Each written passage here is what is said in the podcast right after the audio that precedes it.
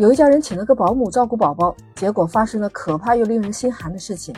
我想问问你，你有请过保姆吗？你有遇到过怎样的保姆？对请保姆这事儿，你有过顾虑吗？作为雇主也好，作为从业者也好，什么样的保姆才是好保姆呢？你好，我是黎飒，我在深圳向您问好。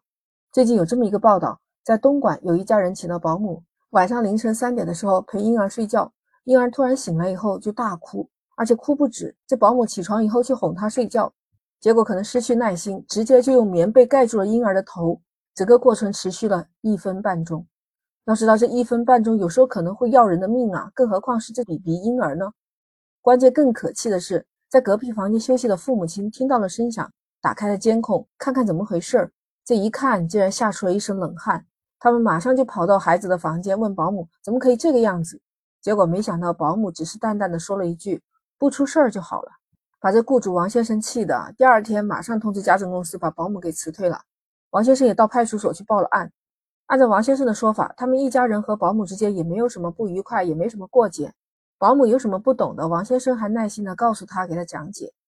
根据家政公司负责人说，发生这个事情可能是一开始他们家请保姆的时候付的工资是六千五，后来雇主可能觉得这工资高了，就主动说要降价五百，说给六千块钱请个保姆。猜测这个保姆可能是推着小孩出去玩的时候，听到了别人跟保姆说，有人可能告诉他之前他们家请保姆是六千五的，那为什么要六千块钱就给人家做保姆了？可能听到这句话了以后心里一直有气，是不是因为这个待遇的问题就耿耿于怀了？再加上自己也没有什么耐心，宝宝一有事情呢，他就控制不住情绪了。当然派出所也把保姆情绪教育了一番。你想想，当过父母的人都应该知道，小孩和大人不一样，如果长时间的蒙住头，就有可能发生窒息。孩子的大脑还没有成熟，他还在生长，所以就很容易出现脑死亡、脑细胞死亡，这个就更可怕了，这是不可逆的。所以说无知的保姆他居然说出人没事儿，这可不是保姆自己能判断人没出事儿的事情啊。说严重点呢，如果伤到脑细胞，那造成人家智力下降，那是看不出来的。很多网友看到这个事情以后都批评这保姆的素质太差了。如果说对工资不满意，可以找家政公司或者是雇主去谈一谈，如果自己觉得实在没办法接受，那可以不干，是吧？不能把气撒在一个婴儿的身上啊。看到这样的事情，有网友还说，前段时间也是有个保姆，本来是照顾老人的，结果还让老人吃他的排泄物，所以这样的黑心的保姆太多了。大多数的网友都是批评声一片，都在说为什么找个好的保姆就这么难呢？当然我们都知道，作为保姆都是要学习相关的专业知识，经过了培训甚至是考核合格以后才能有资格做保姆的。虽然说保姆市场有很多乱象，但是我们也看到也有很多好的保姆。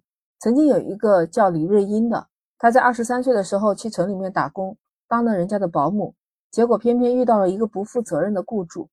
当时她的雇主神秘失踪，面对这个事情，李瑞英也没有责怪他们，他无条件的把这两个弃婴带回了农村老家。